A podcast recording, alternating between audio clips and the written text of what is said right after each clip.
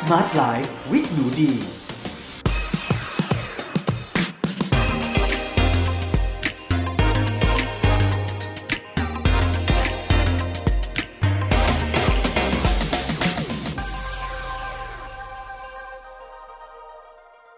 สวัสดีค่ะ ยินดีต้อนรับเข้าสู่ Med Listening Podcast ในรายการ Smart Life with หนูดี กับดิฉัน หนูดีวนิษาเรซ และสำหรับวันนี้นะคะ เรามาพบกันใน episode ที่ 58 กับหัวข้อ แคลเซียมที่ดีกว่านมวัวสำหรับคนไทย สงสัยไหมคะว่า ความเป็นคนไทยมันเกี่ยวข้องอย่างไร กับแคลเซียมที่ไม่นมวัว แล้วมันมีดีกว่านมวัวจริงเหรอ แหล่งที่เราจะหาแคลเซียมมาทานได้ ที่ราคาถูก และหาได้ง่ายในประเทศไทย ถ้าอยากรู้นะคะ มาฟังกันได้เลยค่ะ สวัสดีค่ะเพื่อนๆ ก็หัวข้อวันนี้นะคะ ต้องบอกว่าเป็นหัวข้อที่หนูดี รักมากแล้วก็อยากจะแชร์มากๆเลย เพราะว่าคนไทยเราบรรพบุรุษของไทยนะคะ เรากระดูกแข็งแรง ร่างกายบึกบึนสูงนะไม่ได้เป็นแบบประเทศที่คนเตี้ยแคระอะไรเลยนะคะ ตั้งแต่อดีตโอ้โหหลาย generation ที่ผ่านมาเลยค่ะ ขุดพบโครงกระดูกของบรรพบุรุษชาวไทยทีไรนะคะ ก็ไม่ได้พบสัญลักษณ์ของแบบสัญญาณของความกระดูกพรุนตัวเตี้ยมีอะไรที่น่าวิตกกังวลเลยนะ แต่กลายเป็นว่าคนไทยรุ่นนี้นะคะ กลับมีความคิดและความเข้าใจรวมถึงความเชื่อนะคะ ว่าเราจะได้แคลเซียมจากนมวัวเท่านั้นค่ะ แล้วก็มีการสอนการปลูกฝังนะคะ ให้เด็กรุ่นใหม่ ดื่มนมวัวเพื่อแคลเซียม ทั้งๆทที่ในความเป็นจริงแล้วเนี่ยค่ะ การดื่มนมวัวเพื่อรับแคลเซียมเนี่ย มันเพิ่งเริ่มขึ้นมาในเจเนอเรชันของหนูดีเนี่ย เป็นหลักเลยเพื่อนๆ จริง ๆ แล้วนะคะ ต้องบอกว่ารุ่นของคุณแม่คุณยายหนูดีเนี่ยค่ะ ก็ยังคงรู้สึกว่า เหม็นนมวัว แล้วก็เหม็นเนยเหม็นชีสกันอยู่เลยค่ะ ถ้าย้อนกลับไปเวลาเราไปอ่านหลักฐานทางโบราณคดีหรือว่าอ่านหนังสือประวัติศาสตร์ต่างๆเนี่ยเพื่อนๆจะเห็นใช่ไหมว่าในยุครัตนโกสินทร์ สมัยอยุธยาเนี่ยก็จะมีการพูดว่า โอ้ฝรั่งเนี่ยคือเหม็นนมเหม็นเนยนะคะ เหม็นมากก็คงไม่ต่างกับฝรั่งที่เดินทางล่องเรือมาแล้วมาทำการค้ามาอาศัยอยู่ในประเทศไทย ก็บอกว่าเหม็นกะปิและปลาร้าของเราเช่นกันนะคะ เอ๊ะเราทำไมวันนี้นะคะ คนไทยเราดื่มนมวัวกันจังเลย แล้วฝรั่งก็ยังไม่ได้กินกะปิกับปลาร้ากันจริงจังสักเท่าไหร่เลย รวมถึงเอ๊ะ พันธุกรรมของคนไทยนั้นเหมาะกับการดื่มนมวัวแบบฝรั่งหรือไม่นะคะ วันนี้มาไขข้อข้องใจกันให้หมดเลยค่ะ แล้ววันนี้นะคะหนูดีอยากจะมาขอแนะนำหนังสือดี3เล่มที่น่าจะเป็นประโยชน์กับเพื่อนๆที่สนใจในหัวข้อนี้นะคะ จะเป็นหนังสือภาษาอังกฤษ 2 เล่ม และภาษาไทย 1 เล่มค่ะสำหรับเล่มแรกนะคะ เล่มโปรดหนูดีอีกเช่นกันค่ะ Eat for the planet กิน เพื่อสุขภาพของโลกใบนี้นะคะ บนหน้าปกหนังสือจะเขียนว่า saving the world one bite at a time คือช่วยโลกใบนี้ไปทีละหนึ่งคำนะคะ ผู้เขียนคือคุณนิลซ a ค a ริ u สกับคุณจีนสโตนค่ะสำหรับเล่มนี้นะคะเป็นอินโฟกราฟิกที่ดีมาก ๆ เลยเพื่อนๆเล่มเล็ก ๆ นะคะ แต่ว่าเห็นภาพชัดเจนมากเขาทำภาพให้เราดูเลยค่ะ แล้วหนังสือเล่มนี้นะคะ ก็ได้มีการอ้างอิง หลักฐานทางวิทยาศาสตร์สิ่งแวดล้อมค่ะ ที่บอกว่าเจ้านมวัวนะคะ นมจากปศุสัตว์เนี่ยนะคะ เป็นหนึ่งในเครื่องดื่มที่ทำลายโลกมากที่สุดเท่าที่เราจะสามารถหาทานได้เลยค่ะ ก็ การดื่มนมวัวนะคะ ก็จะมีการช่วยนะคะ สนับสนุนการกระตุ้นการปล่อยก๊าซมีเทน จากเจ้าวัวเนี่ยแหละค่ะ ที่เป็นก๊าซเรือนกระจกที่อันตรายกว่า CO2 หลาย ๆ เท่าเลยค่ะ ก็ในปัจจุบันนะคะทาง IPCC ค่ะ ก็ได้ประกาศออกมาแล้วค่ะว่าอันนี้เป็นประกาศฉบับที่ 6 นะคะ ว่าวิกฤตของสิ่งแวดล้อมในยามนี้นะคะ ในช่วงชีวิตของเราในวันนี้ค่ะ อยู่ในโค้ดเรดนะคะ เป็นโค้ดสีแดงแล้วค่ะ แล้วก็แปลได้ว่าหายนะยิ่งกว่าหายนะค่ะ อุณหภูมิของเรานะคะ เตรียมพุ่งสูงขึ้นถึง 4-5 องศาเซลเซียสก่อนที่พวกเราจะตายไปจากโลกใบนี้นะคะ ถ้าพุ่งสูงขึ้นขนาดนั้นก็เรียกว่า เป็นอันตรายอย่างยิ่งต่อการใช้ชีวิตของมนุษย์เลยค่ะ แล้วก็จะมีการล่มสลายของอารยธรรมต่างๆ รวมถึงระบบนิเวศต่างๆ ทั่วโลกนะคะ และการดื่มนมวัวนะคะ เป็นหนึ่งในสิ่งที่ทำให้เกิดปัญหาโลกร้อนจากกิจกรรมและอาหารของมนุษย์ค่ะ เลิกได้เลิกซาค่ะ เพราะว่าเราอยู่ในภาวะหายนะยิ่งกว่าหายนะแล้วเนาะ อันนี้นะคะข้อมูลจาก Eat for the Planet ลองหาอ่านดูได้ค่ะ เล่มที่2นะคะที่ดีอยากพูดถึงค่ะ ก็คือหนังสือดีมากนะคะที่ชื่อว่า Guns Germs and Steel ค่ะ ผู้เขียนคือคุณเจเรดไดมอนด์นะคะ ก็เป็นศาสตราจารย์ที่มหาวิทยาลัยสแตนฟอร์ดค่ะ เล่มนี้นะคะ ได้ New York Times Bestseller เลยนะ แล้วก็อยากจะบอกว่ามีแปลเป็นไทยแล้วด้วยนะคะ อันนี้เนี่ยเขาจะพูดถึงว่า การที่คนขาวนะคะที่ยุคที่ผ่านมาคนขาวได้ครองโลก แล้วก็ได้ล่าอาณานิคมต่างๆเนี่ยไม่ได้มาจากที่คนขาวฉลาดกว่า คนผิวดำหรือว่าคนเอเชียนะคะ แต่เป็นเพราะว่าคนขาวเนี่ยค่ะสามารถเข้าถึงได้ 3 สิ่งก่อน ก็คือปืนนะคะ guns germs คือเชื้อโรค แล้วก็ steel ก็คือโลหะต่างๆค่ะ ซึ่งคนขาวเนี่ยค่ะ โดยเฉพาะในยุโรปเนี่ยเป็นผู้ที่นำวัวมาเลี้ยงเพื่อดื่มนมวัวก่อนค่ะทำให้เขานะคะสามารถที่จะติดเชื้อโรคจากวัวค่ะ แล้วก็ทำให้เขาสร้างภูมิต้านทาน เวลาที่เขาไปล่าอาณานิคมต่างๆนะคะ บางทียังไม่ได้สู้รบปรบมือกันเลยค่ะ แต่ว่าชนพื้นเมืองเนี่ยก็ติดโรคจากเขาที่เขาติดมาจากวัวเนี่ยค่ะ แล้วก็ล้มตายไปเยอะมากๆนะคะ เหตุการณ์นี้เนี่ยก็จะพูดถึงในหนังสือเลย โดยเฉพาะในฝั่งอเมริกานะคะ หรือว่าชาวอินเดียนแดงนั่นเองเนาะ แต่ว่าประเด็นก็คือว่าคนไทยเราค่ะ เราไม่ได้มีพันธุกรรมในการที่จะย่อยนมวัวได้ดีมากนะคะ แล้วก็เราไม่ใช่ชาวยุโรปเนาะที่จะมีเอนไซม์ที่ไปย่อยนมวัวมาค่ะ แล้วหลายๆ งานวิจัยนะคะ ก็พบว่าคนเอเชียค่ะ ย่อยนมวัวไม่ได้หรือย่อยได้ไม่สมบูรณ์นะคะ เกินกว่าครึ่งของประชากรค่ะ แล้วมีงานวิจัยชิ้นหนึ่งนะคะ ที่เป็นงานวิจัยที่แบบดังมากๆนะคะ ในฝั่งตะวันตกเนี่ยเขาได้ทำวิจัยกับคนในหลากหลายประเทศทั่วโลกค่ะ แล้วพบว่าประเทศนะคะประชากรงานวิจัยนี้นะคะ อยู่เกินเกิน 10 ปีมาแล้วเนาะก็คือรุ่นพ่อแม่เรานะคะพบว่า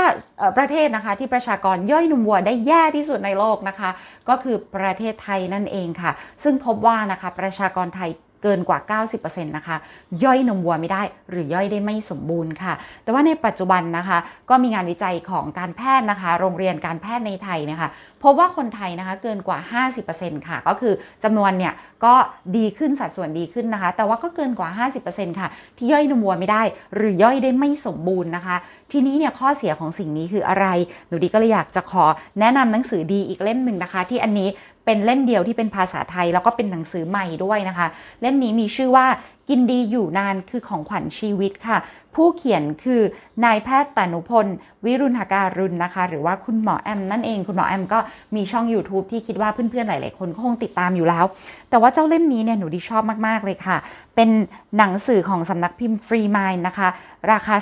295 บาท แล้วคุณหมอเนี่ยได้เขียนถึงบทที่ชื่อว่าแคลเซียมที่เราคู่ควร ตอนที่ 4 ค่ะ และทั้งบทนี้คุณหมอเขียนดีมาก ๆ เลยนะ ต้องขอชื่นชมคุณหมอมาก ๆ และเพื่อนคนไหนที่อยากอ่านเฉพาะในประเด็นเรื่องของอาหารและนมวัวนะคะ ก็ขอแนะนำเป็นหนังสือเล่มนี้เลย ส่วนใครที่สนใจเรื่องสิ่งแวดล้อมแนะนำเล่มแรก ใครที่สนใจเรื่องประวัติศาสตร์มนุษยชาติ ก็ แล้วก็การล่าครองอาณานิคมเนาะก็เล่มที่ชื่อว่า Guns Germs and Steel เล่มนั้นนะคะ ได้รางวัล Pulitzer Prize ด้วยเป็นหนังสือเก่าแล้วแต่ถือว่าคลาสสิกมากๆเลย แล้วก็อย่างที่บอกนะคะ มีแปลไทยอะทีนี้เรามาดูเลยในเล่มนี้ของคุณหมอแอมกันดีกว่าค่ะ บทนี้นะคะจะอยู่ที่หน้า 93 เป็นต้นไปเลยนะอะเนื้อหาค่ะ คุณหมอพูดว่านมเนี่ยเป็นอาหารที่ดีนะ แต่ว่าไม่ได้ดีสำหรับมนุษย์ทุกคนค่ะ คนที่กินนมจากสัตว์ไม่ได้นั้น ก็จะแบ่งออกเป็น 2 ประเภทเลยนะคะ ก็คือคนที่ไม่สามารถย่อยน้ำตาลแลคโตสในนมได้ค่ะ คนกลุ่มนี้จะเรียกว่า lactose intolerance นะคะ เพราะว่าเป็นภาวะที่ร่างกายของคนคนนั้น ไม่มีเอนไซม์ชื่อ lactase ค่ะ แบบที่ 2 นะคะจะเรียกว่าแบบแพ้โปรตีนในนมที่ทางการแพทย์เรียกว่า cow's milk allergy หรือว่า CMA ค่ะ โดยอันนี้นะคะจะเกิดจากภูมิคุ้มกันร่างกายที่ตอบสนองต่อโปรตีนบางชนิดที่พบบ่อยในนมค่ะ เช่น แพ้โปรตีนเคซีนนะคะ หรือว่าเป็นตัวนี้เป็นโปรตีนที่มีสัดส่วนสูงถึง 80%ของโปรตีนในนมวัวเลยค่ะ มักจับตัวเป็นก้อนและย่อยยากค่ะ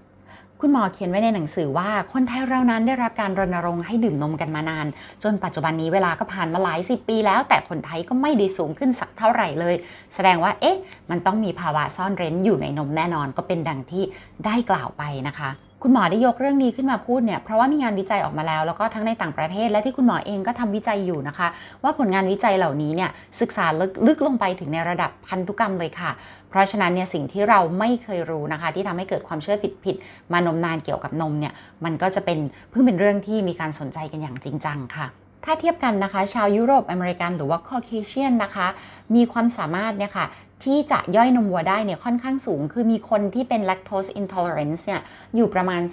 15%ของประชากรเท่านั้นเองนะ ก็คือจะย่อยไม่ได้ในร้อยคนก็ 15 คน แต่คนเอเชียอย่างเรามีอัตราการย่อยนมวัวไม่ได้สูงถึงกว่า 90%หมายความว่าจากคนเอเชียร้อยคนที่กินนมวัวเนี่ยมีผู้ที่ร่างกายย่อยนมวัวไม่ได้ ถึง 90 คนเลยทีเดียวเพื่อนๆทีนี้ปัญหาของคนที่ย่อยนมวัวไม่ได้หรือย่อยได้ไม่สมบูรณ์ แล้วยังฝืนขืนไปกินนมวัว ค้านกับพันธุกรรมของเราเนี่ยค่ะ ซึ่งเราก็ต้องรับมาจากพ่อแม่เรานี่ก็ไม่ได้เลือกได้ขนาดนั้น เอาจริงๆเนี่ยคนเราสามารถฝืนกินนมวัว แล้วก็อาจจะเหมือนกระตุ้นการหลังมีมีเจ้าตัวเอนไซม์ที่ย่อยนมวัวได้มากขึ้นเนี่ยแต่คำถามคือ คุ้มไหมทั้งที่มันมีนมอย่างอื่นให้กินเยอะแยะเนี่ยนะคะ คุณหมอก็เลยพูดถึงประเด็นนี้ค่ะว่า ถ้าเราไปกินแบบค้านพันธุกรรมของเราเนี่ยค่ะก็อาจจะทำให้อ้วนง่าย โดยเฉพาะคนที่ไม่มีน้ำย่อยน้ำตาลจากนมอยู่แล้วเนี่ยค่ะยิ่งกินอาหารที่ทำจากนมมากเท่าไหร่ ก็ยิ่งอ้วนง่ายมากขึ้นเท่านั้น ด้วยเหตุที่ไม่ย่อยนั่นเองนะคะทำให้ร่างกายต้องดูดซึมน้ำตาล และโปรตีนจากนมเข้าไปเป็นก้อนๆในปริมาณมาก ๆ จึงทำให้อ้วนง่ายนะคะ ภาวะนี้นะคะในทางการแพทย์เรียกว่าภาวะลำไส้รั่ว หรือว่าลำไส้อักเสบค่ะ ภาษาอังกฤษเรียกว่า leaky gut syndrome ค่ะ นอกจากนี้นะคะ การที่เรากินอาหารที่กินไปแล้วย่อยไม่ดีเนี่ยยังผิดหลักการทำงานของร่างกายค่ะ อาจทำให้เกิดโรคหรืออาการผิดปกติต่างๆ ตามมานะคะ อาทิลมจุกเสียดค่ะแน่นท้องมีแก๊สมาก ผายลมบ่อย เรอบ่อย รวมถึงท้องเสียนั่นเองนะคะ บางคนเข้าใจผิดนะคะ ว่ากินนมแล้วดีอันนี้คุณหมอบอกในหนังสือ เพราะว่ากินทีไรแล้วถ่ายท้องทุกที่ถ่ายแล้วก็รู้สึกโล่งสบายค่ะ แต่จริงๆแล้วไม่ใช่เลยนะคะ ถ้ากินนมแล้วท้องเสีย แสดงว่าร่างกายของคุณไม่สามารถย่อยน้ำตาลในนมได้นะ หากยังกินต่อไปด้วยความเข้าใจผิดว่ากินแล้วช่วยถ่ายท้องได้ ลำไส้ของคุณเนี่ยอาจจะเสี่ยงเสียหายอย่างหนัก ผนังลำไส้ที่ทำหน้าที่สำคัญ คือช่วยดูดซึมสารอาหารจะถูกกัดกร่อนทำลาย จนอาจนำไปสู่โรคลำไส้อักเสบเรื้อรังทำให้เกิดปัญหาสุขภาพอื่นๆตามมาได้นะคะ เมื่อคนเราระบบลำไส้พังก็แทบไม่รู้จักคำว่าอยู่ดีมีสุขกันอีกแล้วล่ะครับ อันนี้คุณหมอก็เขียนไว้ในหนังสือเลยนะโอ้โหอ่านแล้วก็แบบแอบกลัวนิดนึงค่ะ บางคนเนี่ยอาจจะพูดว่าโอ้ฉันเนี่ยไม่กินนมวัวเลย ฉันไม่ชอบฉันรอดแล้วนะ คุณหมอก็ยังเตือนว่าอย่าเพิ่งดีใจไปนะครับ เพราะว่าอาหารในปัจจุบันนี้ในประเทศไทยอะโอ้มันมีนมวัวแทรกอยู่ในแทบทุกสิ่งเลยค่ะ ไม่ว่าจะเป็นชีสเนยโยเกิร์ตนมไอศครีมเนาะรวมถึงพวกซุปครีม ซุปข้นกาแฟ พวกนี้ใส่นมเต็มที่เลยค่ะ มีนมข้นหวานนมจืดด้วยนะคะ คุณหมอเขาก็อยากเตือนว่า พวกนี้น้ำตาลแล้วก็ไขมันสูงด้วยนะ โดยเฉพาะไขมันอิ่มตัวนะคะ ก็จะต้องระมัดระวังนิดนึงค่ะ โดยเฉพาะร้านน้ำชากาแฟเนี่ยเพื่อนๆ มันหลีกเลี่ยงได้ยากจริงๆอย่างโนดีเองนะคะ ก็หลีกเลี่ยงนมวัวด้วยเหตุผลทางสิ่งแวดล้อมนะ แต่ว่าหนูดีพบว่ามันเลี่ยงยากมากนะคะ เราต้องตั้งใจเลือกเลยค่ะ แล้วก็เวลาไปร้านชากาแฟ ก็ต้องบอกเขาเลยว่าไม่เอานมวัวนะจ๊ะ มีนมถั่วเหลือง มีนมอัลมอนด์ไหม ที่นี้เนี่ยค่ะต้องมาพูดถึงประเด็นของแคลเซียมในอาหารที่ไม่ใช่นม ซึ่งอันเนี้ยต้องขอบอกเลยว่า คุณหมอเขียนได้ถูกใจหนูดีมากมากมากๆนะคะ มันจับใจมากๆเลย เพราะได้พูดถึงอาหารของบรรพบุรุษของเราในยุคที่ยังไม่ได้มีการผลักดันการขายนมวัว จากต่างประเทศจากสหรัฐอเมริกาเนี่ยเราก็อยู่กันมาได้เนาะก็คุณหมอเนี่ยเดี๋ยวมาดูกันค่ะว่าคุณหมอแนะนำอะไรบ้าง ผักใบเขียวเข้มนั่นเองค่ะ เพราะว่าประเทศไทยนะคะคำว่าในน้ำมีปลาในนามีข้าวในอดีตเนาะก็ทุก ภูมิภาคของไทยนะคะ สามารถปลูกอาหารได้ตลอดทั้งปีเลยค่ะ และแน่นอนอยู่แล้วค่ะ ผักใบสีเขียว ทั้งบนบกทั้งในน้ำนะคะ มีแคลเซียมสูงมากค่ะ เพราะว่าแคลเซียมที่อยู่ในผักนะคะ สามารถดูดซึมเข้าสู่กระดูกได้ดีมากค่ะ ที่สำคัญนะคะ พวกผักคะน้านะคะ ผักสีเขียวเข้มนะคะ ผักกระเฉดโอ้แคลเซียมสูงมาก ยกตัวอย่างเช่นคะน้า1ขีดมีแคลเซียม 170 มิลลิกรัมค่ะ หากใน 1 มื้อกินคะน้า1ขีดก็ได้แคลเซียมมาบำรุงกระดูกถึง 170 มิลลิกรัมแล้ว กินกระเฉดอีก 1 ขีด โห ได้แคลเซียมถึง 390 มิลลิกรัมนะคะ จากที่ร่างกายเราเนี่ยต้องการแคลเซียมวันละ 1,000 มิลลิกรัม เท่านั้นเองค่ะ โห นอกจากนั้นนะเพื่อนๆ ยังมีถั่วพูตำลึงสะเดาดอกแคงาดำพวกนี้ให้แคลเซียมสูงเช่นกันค่ะ กะปินะคะก็มีแคลเซียม แต่อันนี้นี่คุณหมอก็บอกว่าระวังนิดนึงนะ เพราะมันเค็มมากกินเยอะไปนะคะ ก็อาจไตพังค่ะ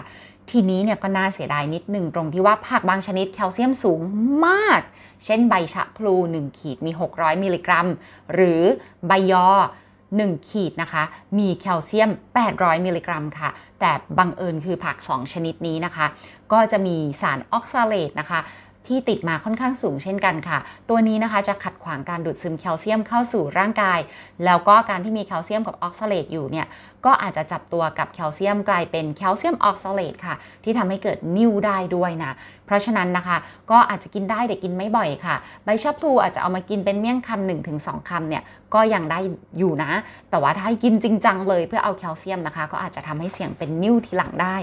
ทีนี้ขอใช้พื้นที่ตรงนี้นะ shout out ให้กับหนังสือคุณหมออีกนิดนึงค่ะ เพราะว่าในหน้าที่ 111 เนี่ย คุณหมอได้ทำชาร์ตของปริมาณอาหารที่ไม่ใช่นมวัวที่มีอัตราการดูดซึมสูงนะคะดีมาก ๆ เลยค่ะ แล้วก็หนังสือเล่มนี้ของคุณหมอค่ะ ได้พูดที่หน้าปกเลยว่า มอบค่าลิขสิทธิ์ทั้งหมดแก่มูลนิธิเวชดุสิตนะคะ ในพระอุปถัมภ์ของสมเด็จพระนาง ระเจ้าพี่นางเธอเจ้าฟ้ากรยานิวัฒนาด้วยนะ เพื่อช่วยเหลือเด็กอ่อนในสลัม เพื่อนๆ ก็จะได้ความความรู้นะคะ แล้วก็ได้ช่วยร่วมกับคุณหมอทำบุญด้วย อันนี้ก็อนุโมทนาบุญกับคุณหมอด้วยอะมาดูในหน้า 111 นิดหนึ่งก็มีชาร์ตเลยค่ะ บอกว่าแหล่งอาหารที่มีปริมาณแคลเซียมสูง และดูดซึมได้ดีมากนะ เบื้องต้นเลยค่ะ เต้าหู้เหลืองแข็งนึ่ง193 มิลลิกรัมต่อก้อน เต้าหู้ขาวแข็งนึ่ง84 มิลลิกรัมต่อก้อนนะคะ ฟองเต้าหู้สุก 43 มิลลิกรัมต่อทัพพี เต้าหู้อ่อนขาวนึ่ง 43 มิลลิกรัมต่อก้อน นอกจากนี้ที่ดูดซึมดีมากๆแล้วไม่ได้ต้องกังวลเรื่องเจ้าออกซาเลตนะคะ มีผักชีลาว ยอดคะน้าสุก ขึ้นฉ่าย ปูเล่สุก ใบหรือยอดขี้เหล็กสุก ตำลึงสุก ผักกาดจอสุกนะคะ ถั่วงอกหัวโตสุกค่ะ กวางตุ้งจีนนะคะ กวางตุ้งไต้หวัน ถั่วพูสด ใบบัวบกสดค่ะ กะเพรา ถั่วแระสุกนะคะเมล็ดถั่วเหลืองสุกยอดอ่อนแค่สุกค่ะ รวมถึงต้าต่ำสุดนะคะ แต่ไอ้ปานกลางเนาะก็จะมีผักบุ้งจีนสุกผักกระเฉดยอดสะเดาวลวก แล้วก็ผักบุ้งไทยสุกทั้งหมดที่กล่าวมานี้นะคะ ก็